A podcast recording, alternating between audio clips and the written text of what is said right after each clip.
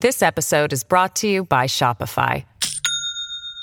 Do you have a point of sale system you can trust, or is it a real POS? You need Shopify for retail. From accepting payments to managing inventory, Shopify POS has everything you need to sell in person. Go to shopify.com/system, all lowercase, to take your retail business to the next level today. That's shopify.com/system. The following podcast contains explicit language. Hello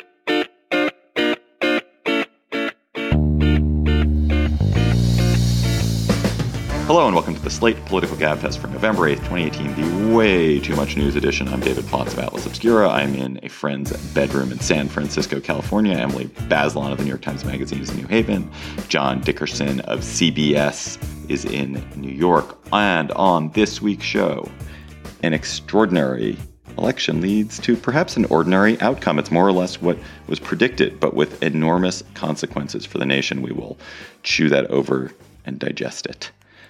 Then, could this election reshape voting rights in America? There has been so much discussion about voting rights, ballot access, who gets to vote. Did this election mark a turning point in that big fight? And then, Attorney General Jeff Sessions has been fired. That is an attorney general that I will not miss, or will I? We will discuss. Plus, we'll have cocktail chatter. And a reminder, we are going to do our annual Conundrum Show, December 12th at NYU Skirball Center in Manhattan. There are tickets at slate.com/live. It is our delightful evening of contemplation, fighting, agreeable, jolly fighting, and insight into human nature and into the grand questions of life. So you should please come and join us at our Conundrum Show.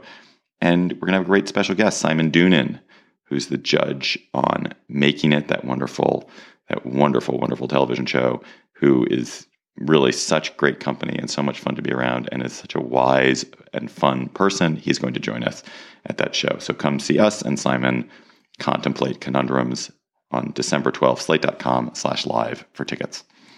Tuesday night marked the most anticipated midterm election of my lifetime, I think. We had extraordinary results in the House and the Senate and in some governor's races, but it netted out roughly where people expected. Democrats slightly outperformed their House expectations. Republicans slightly outperformed their Senate expectations, but not much in either case. And there was a mixed bag in the governor's races. Democrats lost big races in big states. On the other hand, they knocked off Scott Walker. They took the governor's mansions back in Michigan and Illinois. They dinged Chris Kobach. They won a bunch of House seats they had no business winning. John Dickerson, what is the story of this election? Well, there are, so many different storylines of the election, but I think the big story election is that people were looking for a referendum about the president, and I think you got a split decision. I think you got in the Senate, you have the structural challenges for Democrats, which played out, which is that Democrats lost in red states. Even if Donald Trump weren't the president, you would expect that to happen. The country has stopped splitting tickets. So you have senators who tend to come from the state of the party of the presidential candidate who wins their state. So Donald Trump won those states. It's likely that senators are going to be Republicans from that state. But as far as the president is concerned, it did ratify the strength of his coalition and his tactics. Remember, this campaign was really about the president choosing to go his own way, even different than what some Republicans were talking about, emphasizing the border, emphasizing those identity issues. Then totally different message in the House that Republicans were defending 60 of 65 battleground seats. You not only had Democrats winning in areas that look more like the country, that look more like what the battleground will be in the general election in 2020, but you also had this extraordinary number of women, people of color, people from the LGBT community being sent to Washington. It's so I think it drove the divisions in the country actually more to be more divided, and sort of each side got a boost for itself, which means not only how will that, that's going to affect governing going forward, but it also is going to affect the way people interpret and read things going into the next presidential election, kind of with both sides seeing plenty of vindication for their own views. You're talking about it as a split decision because of the way the Senate is chosen versus the House. But when you look at the popular vote total across the country, Democrats won by a large margin, right? We're up in like the 8 and 9% range. And so is it really a split decision, or is it a split decision as filtered through America's political system? Yes. And, okay. Yes. Correct. Yes, it's the former. It's the former. The signal coming from, that's I guess what I was trying to say when I meant the electorate that sent more Democrats to the House is closer to the electorate that will be important for 2020 and is closer to, I mean, it's just a larger and more representative portion of the country than the Senate, which was had all kind of sort of structural issues with that. So yes, it's a split decision. I just meant in terms of the way the two parties will see it, but I think in terms of the what signal did we get from this, which is the first response from the voters, official response from the voters, the stronger one comes from the House. So I think that's so you're right. Right. And then I just feel like this raises all these questions about this increasing gap or strain on our constitutional system where we see effectively non-majoritarian sets of voters wielding more and more power in a way that is a contradiction or in conflict with what more of the country seems to want. It's complicated, obviously, because even though turnout was high, it's not everybody. But that still is this increasing challenge that we're seeing. Right, exacerbated by the particular map of this cycle. The next cycle, for example, in the Senate, Republicans are defending a map that looks bad for them. And so you could imagine a situation next cycle where Democrats have big victories on the Senate side. It wouldn't reflect the point you just made, which isn't to say that the point you just made about representation and the American system isn't one worth debating. I'm just saying this particular map exacerbated what you're talking about. Yeah, that makes sense. Although the 2020 map is kind of problematic for Democrats, too, in the Senate, isn't it? I mean, or it doesn't, at least it's not clear what will happen, even if we have the same kind of... It's a lot better for Senate Democrats than this one was. And then we should also add in the signal sent by the governor's races. I mean, because you had victories in Michigan and Wisconsin, which completely reverse what some people were saying, I think overreading it, but some people were saying about 2016 and President Trump's victories in the Midwest. You saw a return of Democratic strength in the Midwest and in Ohio in the Senate race, not the governor's race, but you saw a return of strength from Democrats in the Midwest that completely reverses the storyline people were taking out of the 2016 victories from Donald Trump there. Right. Though then you see these losses in the South with, probably with Stacey Abrams in Georgia and Andrew Gillum in Florida. And I would add Beto O'Rourke in the Senate in Texas. These were the three most exciting Democratic kind of new candidates of this election. None of them will be in office. And well, I think, yeah, although Texas and Georgia are such a steep climb, Florida is the interesting one because it's a split purple state. So that was the one where you really see the forces of the left and right against each other in equal measure.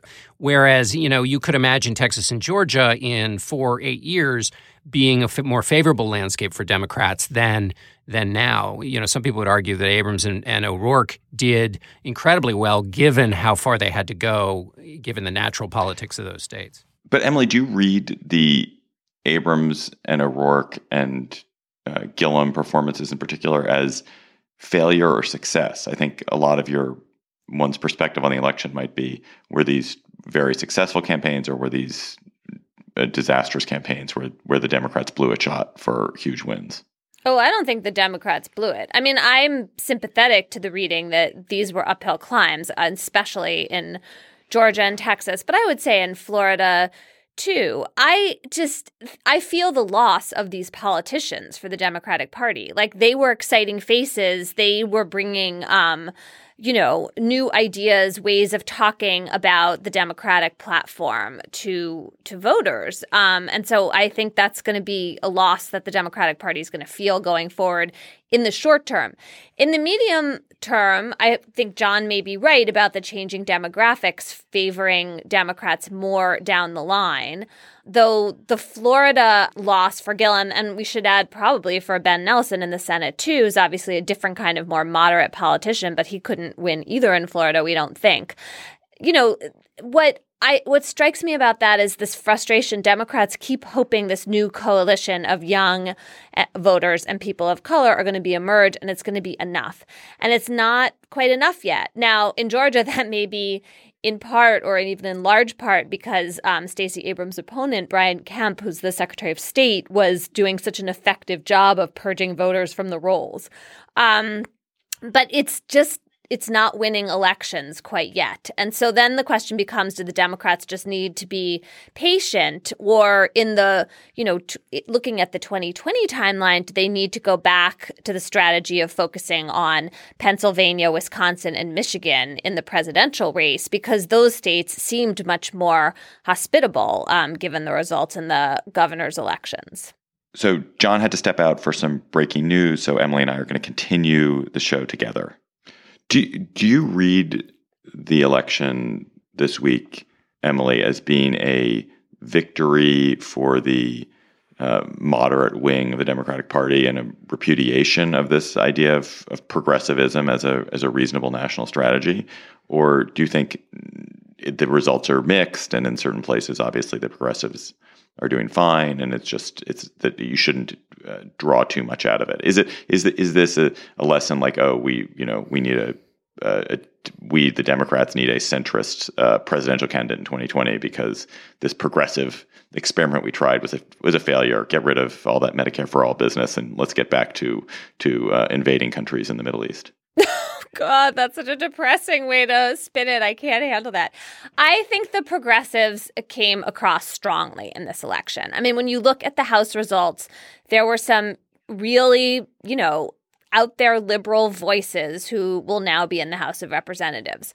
I think the Democrats did an effective job of sticking to their healthcare message, but also running in somewhat different tones in different parts of the country. And that's a good strategy for congressional elections. How that translates into a presidential candidate seems much trickier to me. And I can see the sort of centrist argument. I actually don't think it's so much about centrist versus progressive than about someone really being a good policy-oriented, like stick-to-the-message challenger to Trump, who is, practicing his theater of distraction so effectively this week of all weeks, as he always does. And so whoever this candidate has to be really nimble on that front. I kind of think that whatever the policy agenda is, as long as it seems authentic to that person and that candidate can really forcefully expound on it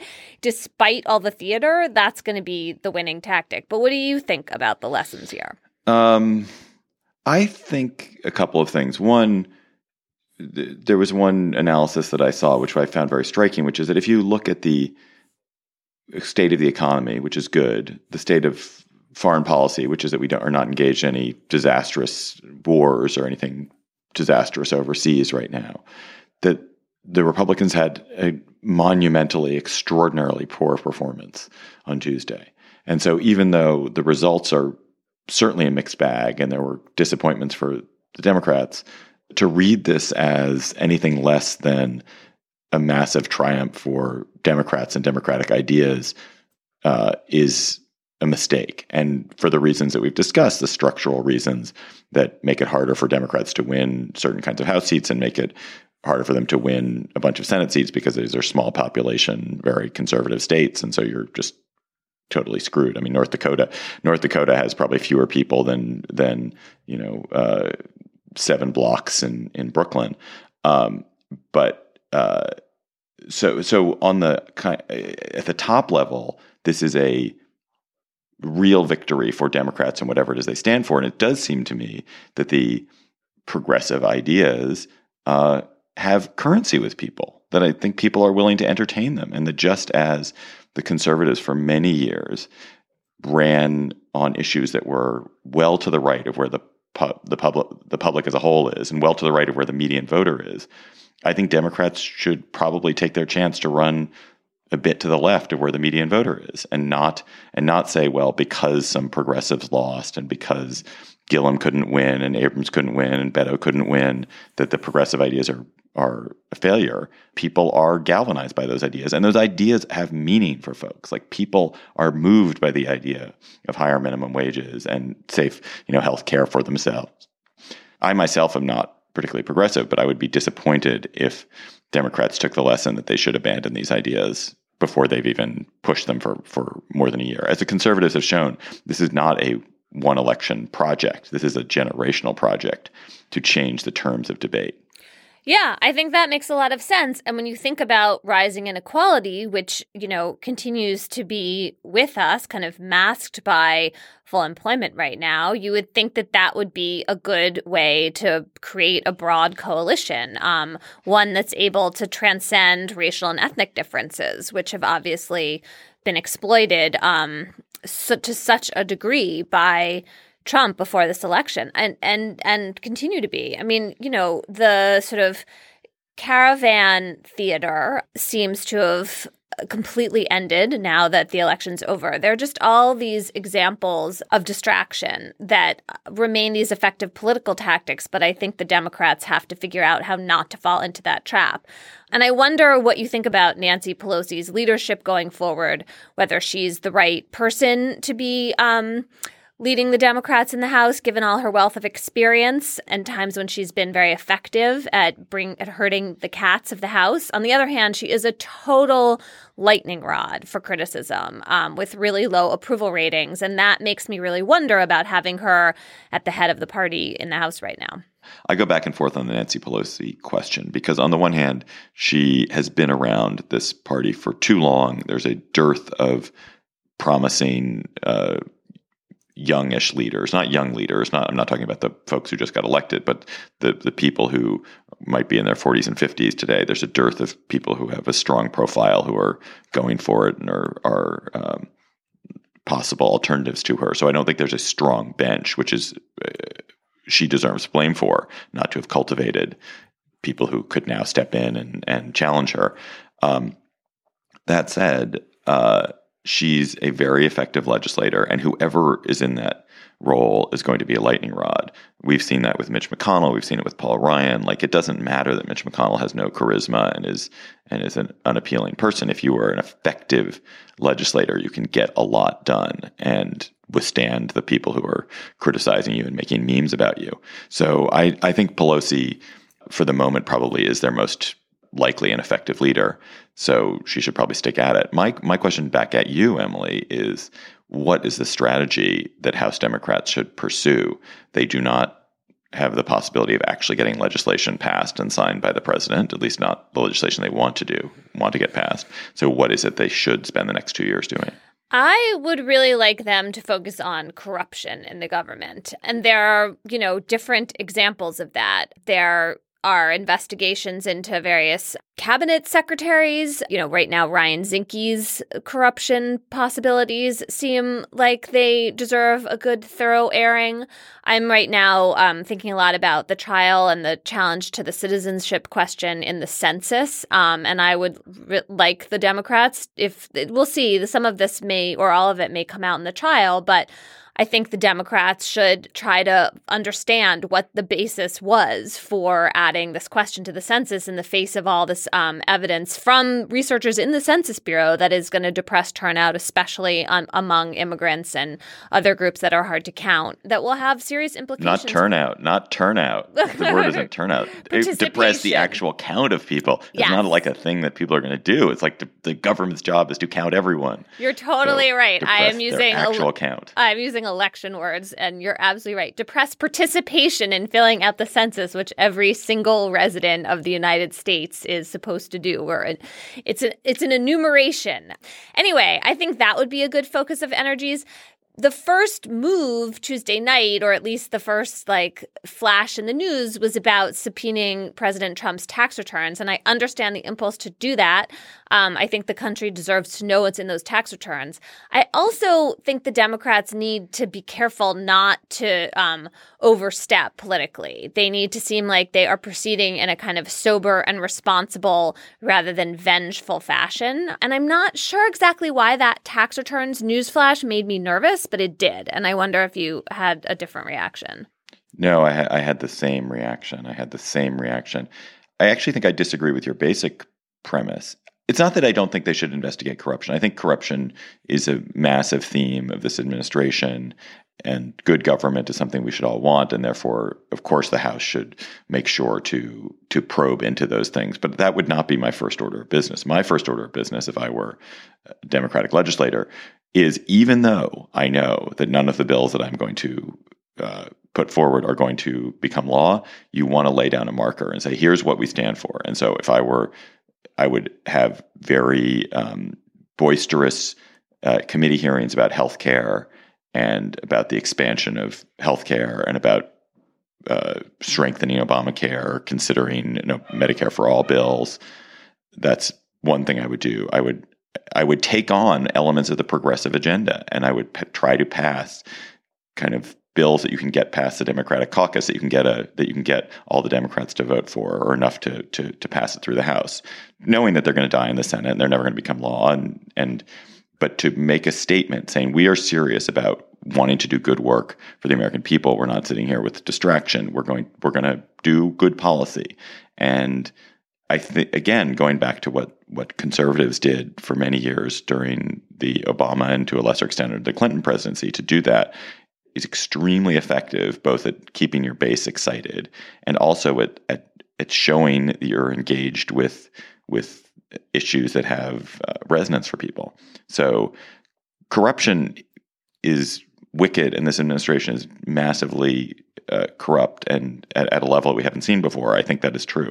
I don't think that should be the first story the Democrats are telling throughout the next 2 years. It suggests they're wasting their time. Their job is to go and be legislators. So try to go and be legislators. Yeah, you're right. I completely withdraw what I said before. I mean, I do think they need to do some investigating along the way, but I think their priority should be about policy, and that it's also a way of creating bills that then can be revived at some later date when you actually have control of both chambers, right? Right. Presumably. And so You're right. That's a total opportunity. And you could say that you can tell that what I said earlier was semi-ridiculous because I started with Ryan Zinke, which that is not the main event in Washington right now. And yes, we should find out what's going on with him, but the priority should be the priorities that people have, the things that are going to really affect a lot of people's lives. Slate Plus members, of course, get bonus segments on the Gabfest and other Slate podcasts. Go to slate.com/GabfestPlus to become a member today. And we're going to have a discussion of what we think were the most overlooked races, the most overlooked campaigns of Tuesday. And we're going to discuss which ones caught our eye but maybe didn't get the attention they deserved. Slate.com/GabfestPlus and become a member. This episode of the Gabfest is brought to you by Aura Frames. Are you looking for the perfect gift to celebrate the moms in your life? Aura Frames are beautiful Wi-Fi connected digital picture frames that allow you to share and display unlimited photos. It is super easy to upload and share photos via the Aura app. And if you're giving Aura as a gift, you can even personalize the frame with preloaded photos and memories.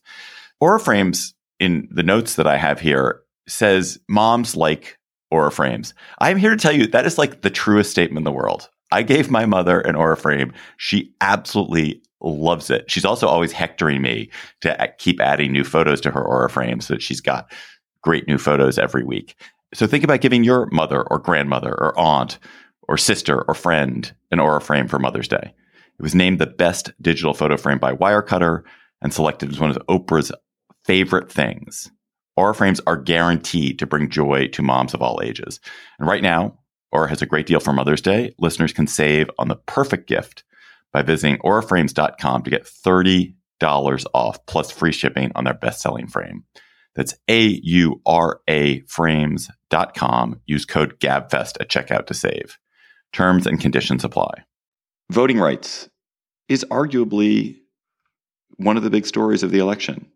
The disenfranchisement of hundreds of thousands of people, their difficulty in getting ballot access in places like Florida. On the other hand, we had Florida's Amendment 4 restoring the rights to vote of ex-felons, which, as Emily Bazelon will tell you, is the most extraordinary act of enfranchisement since 18-year-olds got the right to vote, or maybe even since women won the right to vote. So, Emily, can you give us a bit of the landscape around voting rights in this election and the big issues and what happened. Yeah. So Florida's Amendment 4, which I wrote about and I'm super interested in, got a lot of attention justifiably. I think the next big challenge will be to register all those folks to vote.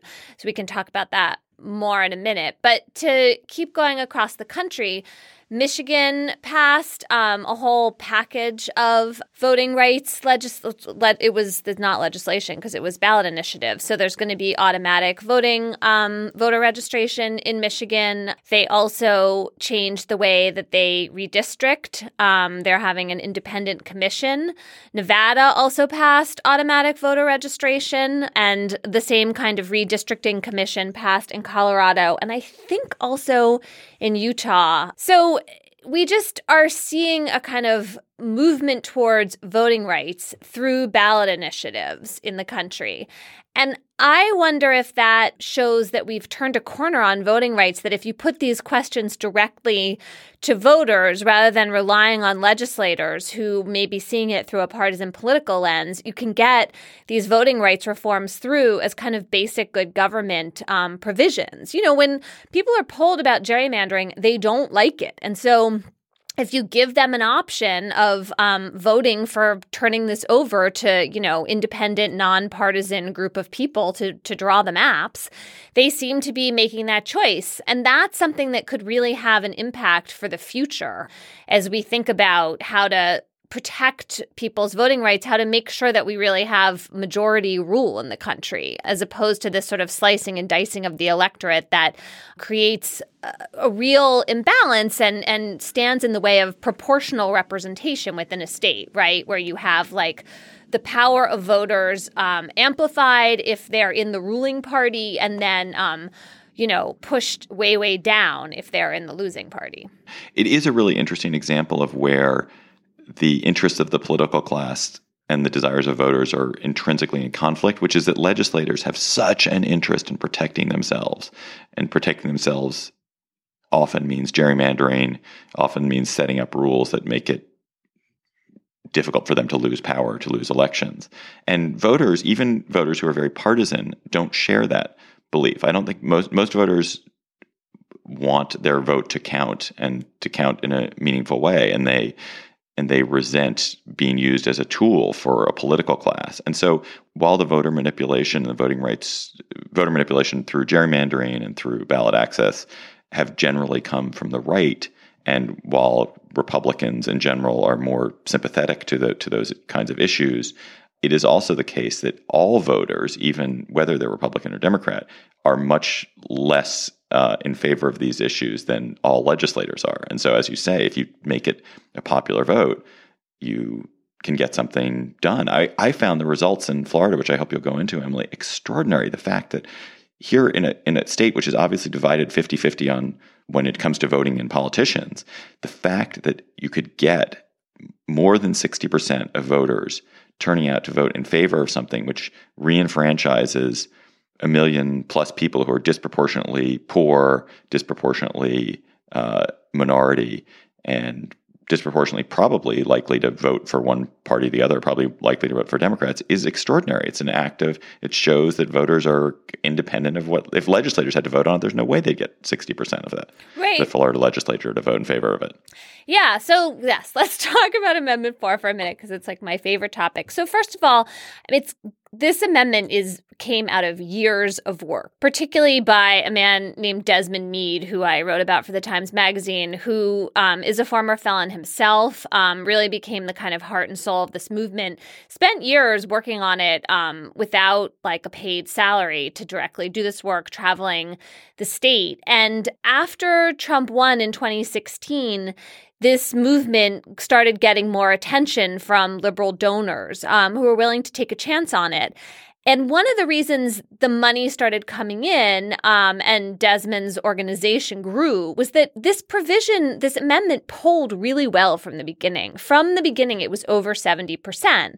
So when I was writing about it over the summer, I still saw it as a long shot because I figured that there was enough at stake in Florida, enough of a chance that giving 1.5 million former felons the right to vote would be seen as turning Florida blue, that someone would come in hard against this ballot measure and run a bunch of attack ads, and its approval rating would go down among voters.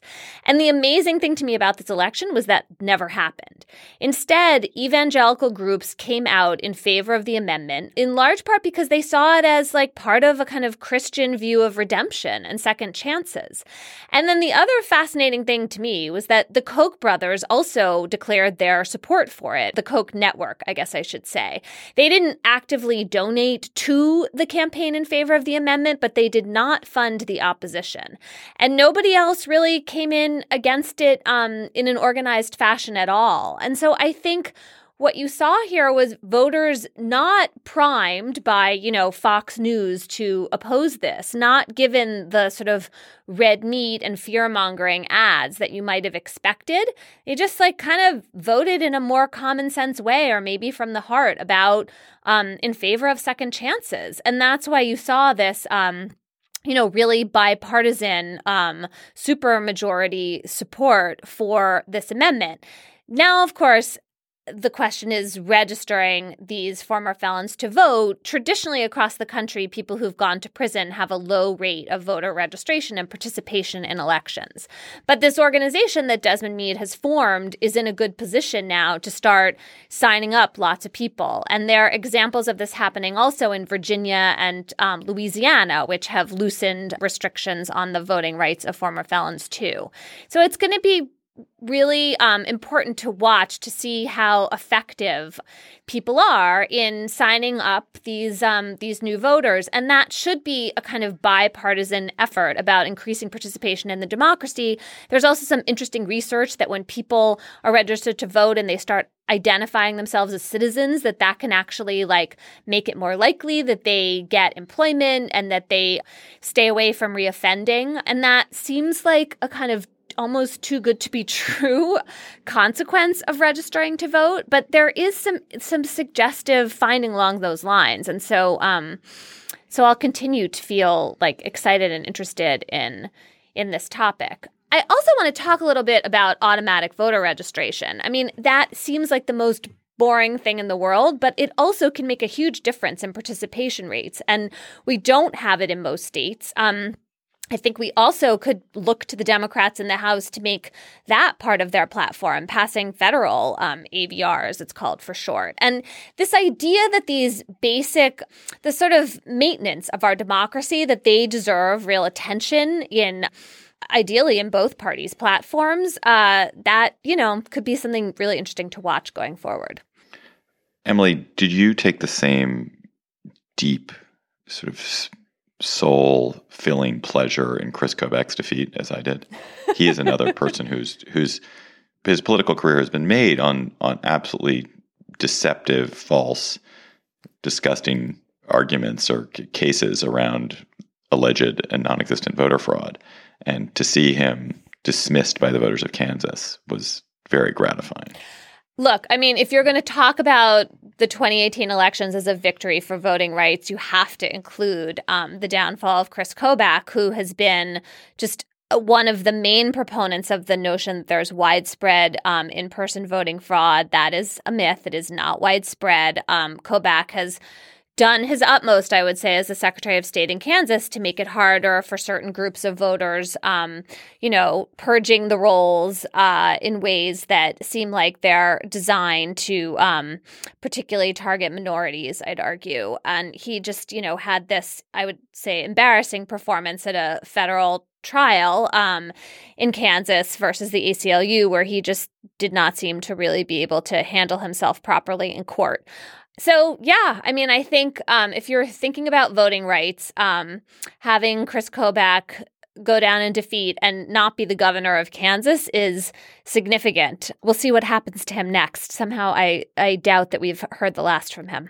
Attorney General, United States Attorney General Chris Kobach? Right. I mean, maybe. Would this Senate confirm him? Although I guess this morning the rumors are more about Chris Christie, just quickly looking at Twitter. But I mean, I also, we'll talk more about the vacancy. Talk about discredited Chris people with alliterative names. Right. Chris. We can have a battle between Chris with a K and Chris with a C.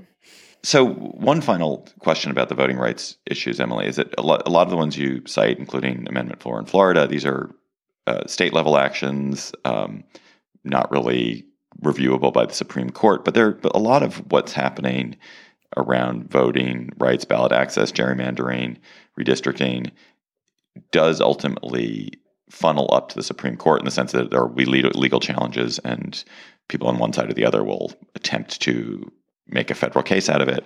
And the Supreme Court will get some of these cases as they've gotten them in recent years. This is a very unsympathetic Supreme Court, I would suspect, towards the sort of more pro-voting rights side of the equation.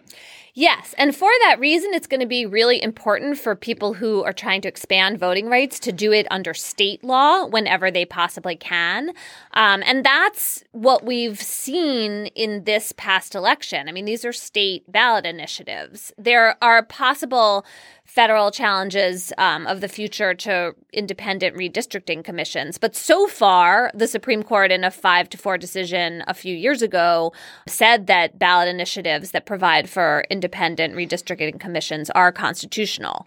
So, you know, one really good example of a state-based reform is the Pennsylvania map. So this was the Pennsylvania map was redrawn this year after the Pennsylvania Supreme Court said that the gerrymandering that the Republican legislature had done violated the Pennsylvania Constitution. And the Supreme Court declined to review that ruling. And what we saw was a new map that divided the state 9-9 in terms of the congressional representation. So that's a much fairer map. I mean, it still advantages Republicans to a degree, but it's an example of an anti-gerrymandering change that the Supreme Court is not going to mess with. This episode is brought to you by Shopify. Do you have a point of sale system you can trust, or is it a real POS? You need Shopify for retail. From accepting payments to managing inventory, Shopify POS has everything you need to sell in person. Go to shopify.com/system, all lowercase, to take your retail business to the next level today. That's shopify.com/system. We were hoping to have John back by now, especially for this third topic, but unfortunately the news calls that he won't be able to join us. We are taping at a very time of busyness and tragedy, and he's got to cover it for CBS. So we're just going to go on, just me and Emily. So if you were hoping to hear John talk about Jeff Sessions, you're going to miss your chance, but you get to hear Emily talk even more about Jeff Sessions. So what could be better? Uh-oh. So Jefferson Sessions, Jefferson Beauregard Sessions, whatever his extraordinary name is out as Attorney General. He was fired. He was asked to resign by the president, but that means he was fired by the president the day after the election. The president has named Mark Whitaker, who is Sessions' chief of staff and politician from Iowa, as the acting Attorney General, which he can be for up to 9 months. And then even longer if there's another candidate awaiting confirmation. And Whitaker seems to have immediately taken over authority of the Mueller investigation from Rod Rosenstein, the Deputy Attorney General. So, Emily, big news. Should the American public be sad that Sessions is gone? This is just the most ironic firing in the world, and I have such a split set of emotions about it. Okay, on the one hand, you know, Jeff Sessions has been an incredibly effective Trump loyalist for the Trump agenda of, you know, anti-immigrant provisions, of the sort of like law and order, of, you know, changing the way we think about civil rights and the Justice Department's responsibilities towards civil rights in the country. I mean, there are just so many ways in which he has been deeply conservative and deeply very much on the Trump train. I mean, when the Trump folks needed a high-level official to stand up in favor of family separations at the border last summer when we were seeing kids, you know, put in cages and taken away from their parents, it was Jeff Sessions who went on television and said, this is necessary and a fair way to treat people. So if you think about the Justice Department in terms of its civil rights record, it is hard to mourn the departure of Jeff Sessions. On the other hand, Jeff Sessions has been standing between the American people and like a real serious threat to rule of law since he recused himself from the Russia investigation. Now, I would argue that Sessions didn't really have a choice about Actually, Emily, that. Can I interrupt you and say I don't think it's Sessions. Sessions has not been standing. Rod Rosenstein has been standing because Sessions was not allowed to oversee the investigation. So Sessions has committed no affirmative act to protect anything. It is that he simply is not there. Well, he absented himself, right? I mean, he recused himself. Now, I don't really think he had a choice about recusing himself because he is a lawyer. And the ethics officials, the people who really safeguard how ethics work at the Department of Justice told him to step aside. So in that sense, I suppose you're right. But he did make that decision, which, President Trump has hated on him for and never understood. And he, weathered the criticism. He didn't do a whole lot to push back, but he also, merely in continuing to do his job, I suppose we should say, allowed Rod Rosenstein to supervise the Mueller investigation. And that's been this, fragile but important compromise isn't quite the right word, but just structure that has been allowing the Mueller investigation to go forward. And now it's gone. And now we have this acting attorney general, Mark Whitaker, who is very much a creature of Donald Trump. He, at one point, used to be the U.S. attorney in Iowa.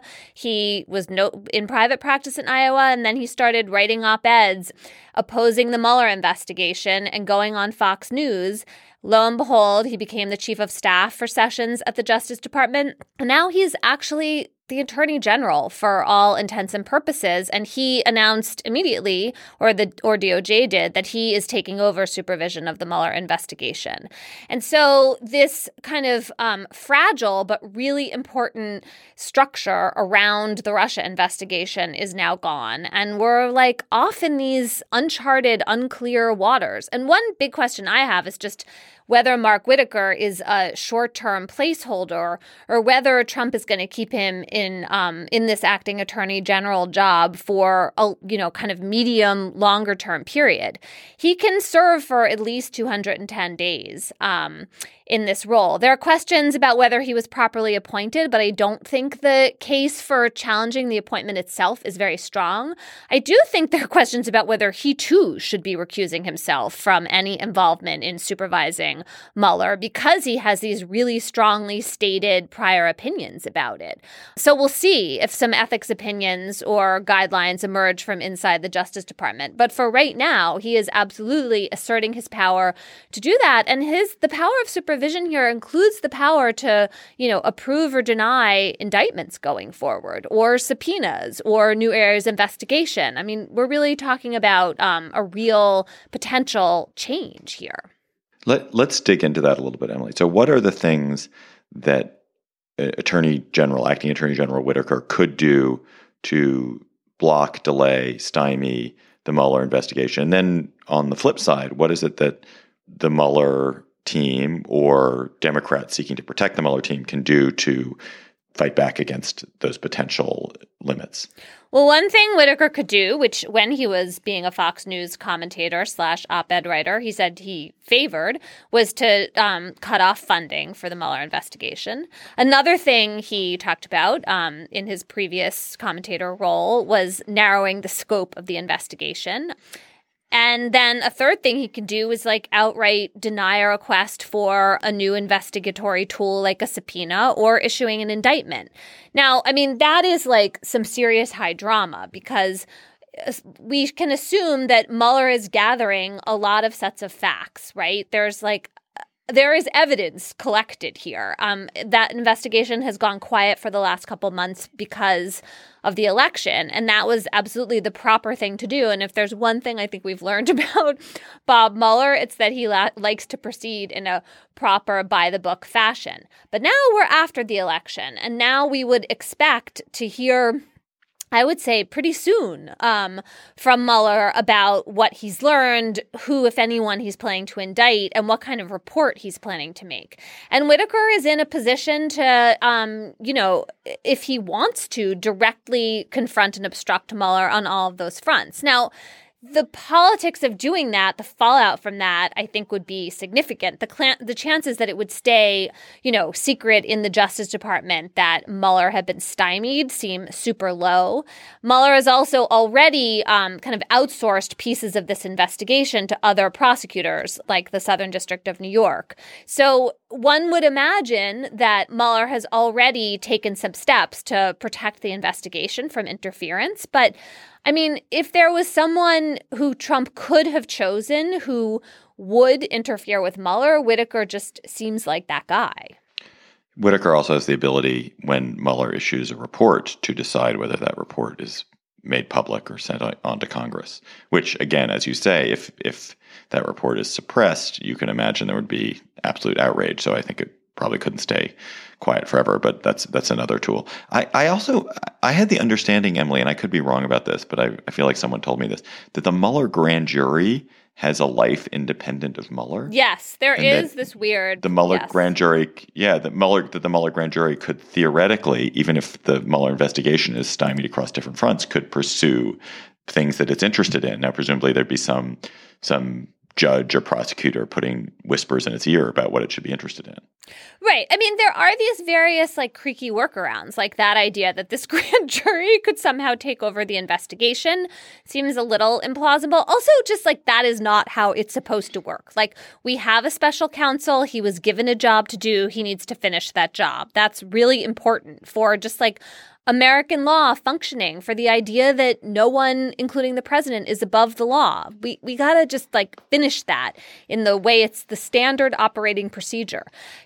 With the Democrats taking over the House committees are going to become another route for investigations, but they don't have the power of indictment. And again, these are all possible alternatives, and presumably they will ensure that we find out what Mueller has learned, but they should not become a substitute for Mueller with his full powers of bringing indictments and pursuing criminal prosecutions. There already have been a rash of important indictments that have come out of this investigation. We need to see it to the end. We heard from Susan Collins and newly elected Utah Senator Mitt Romney that it was very important for Mueller to complete his investigation, and somehow suggesting that they would protect that investigation. The idea that Republican senators are going to stand against Trump and protect that investigation seems to me that's a faint-hearted hope that people should have. They have not been strong in protecting Mueller at all. There's no reason to think they're going to start being strong now.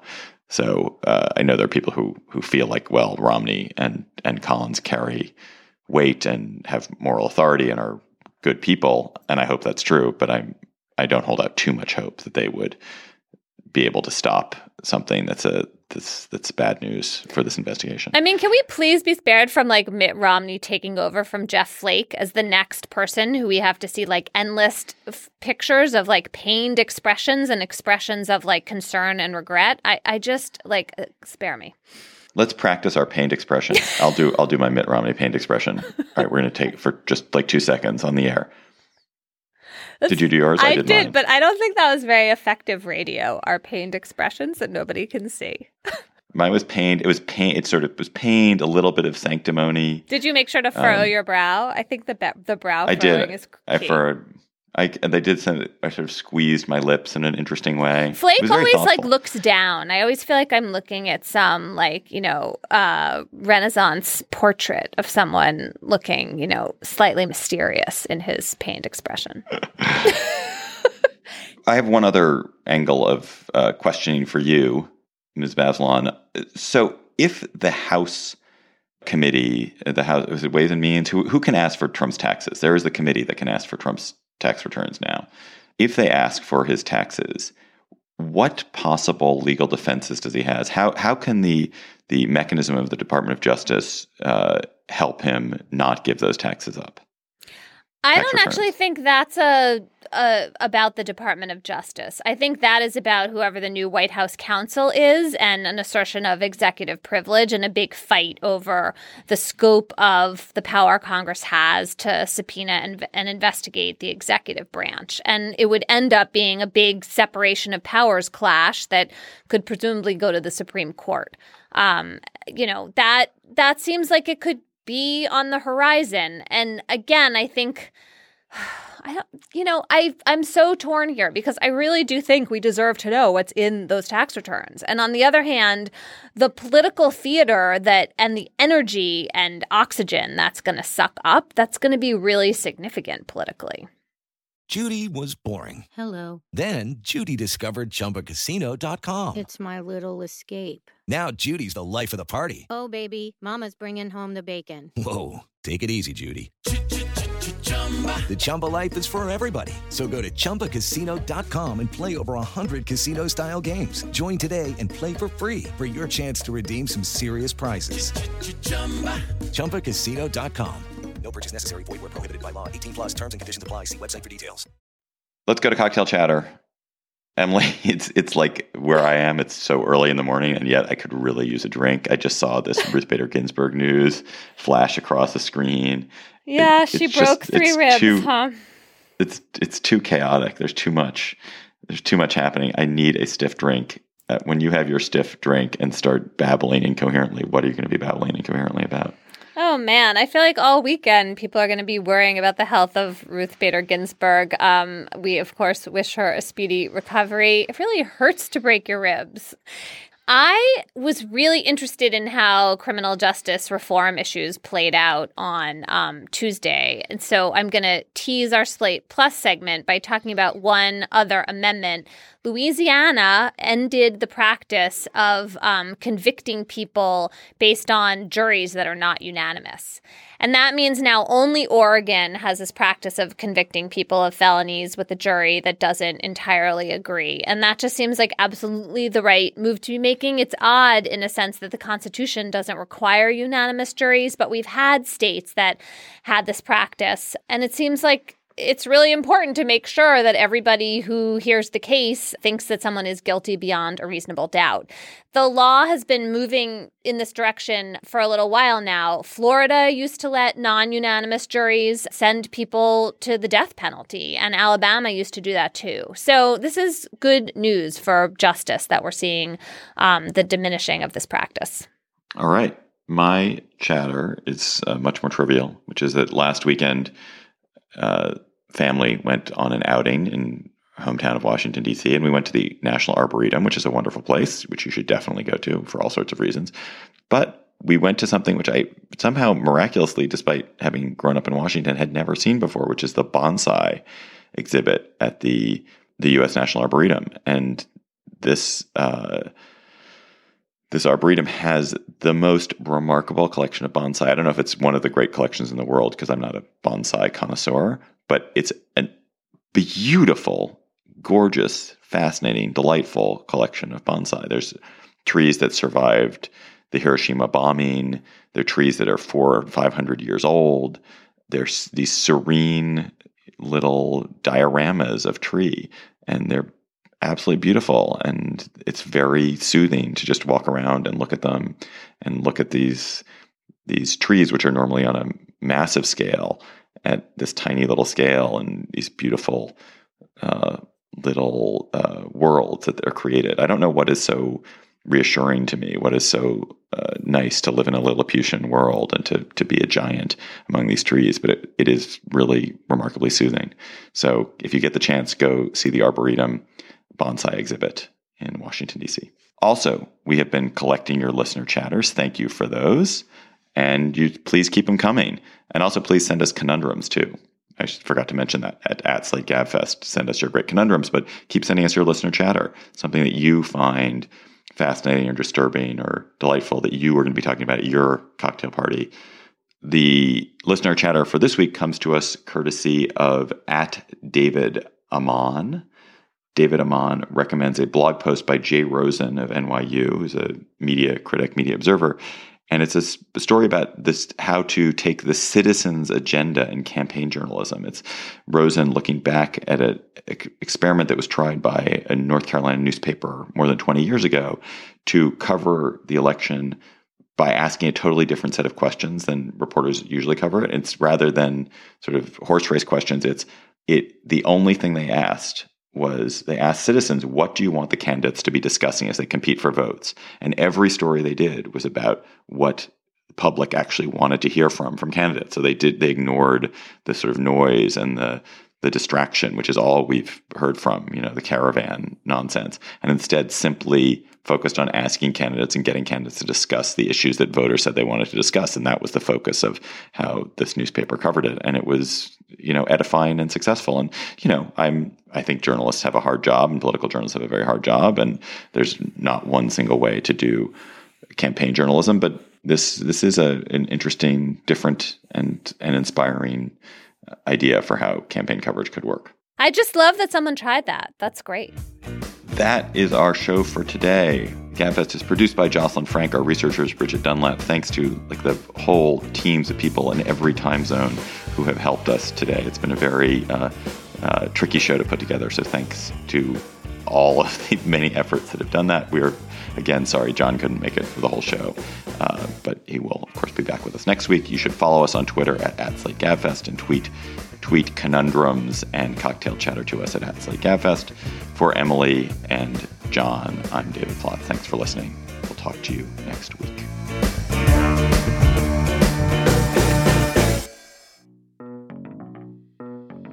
Ever listen to podcasts with your kids?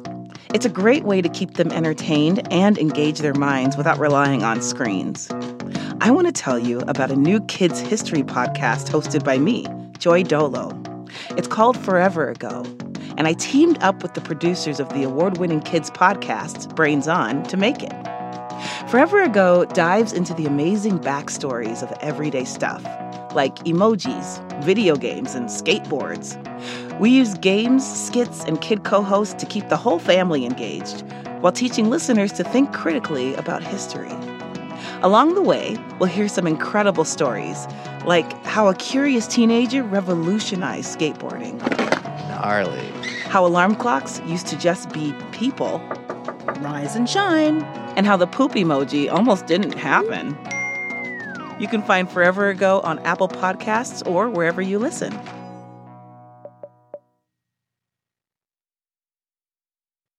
It is Ryan here, and I have a question for you. What do you do when you win? Are you a fist pumper?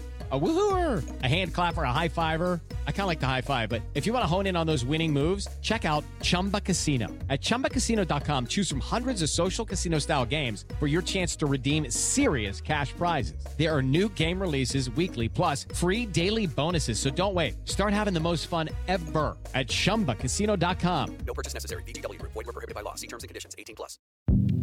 Hi, this is Dahlia Lithwick, host of Slate's legal podcast, Amicus.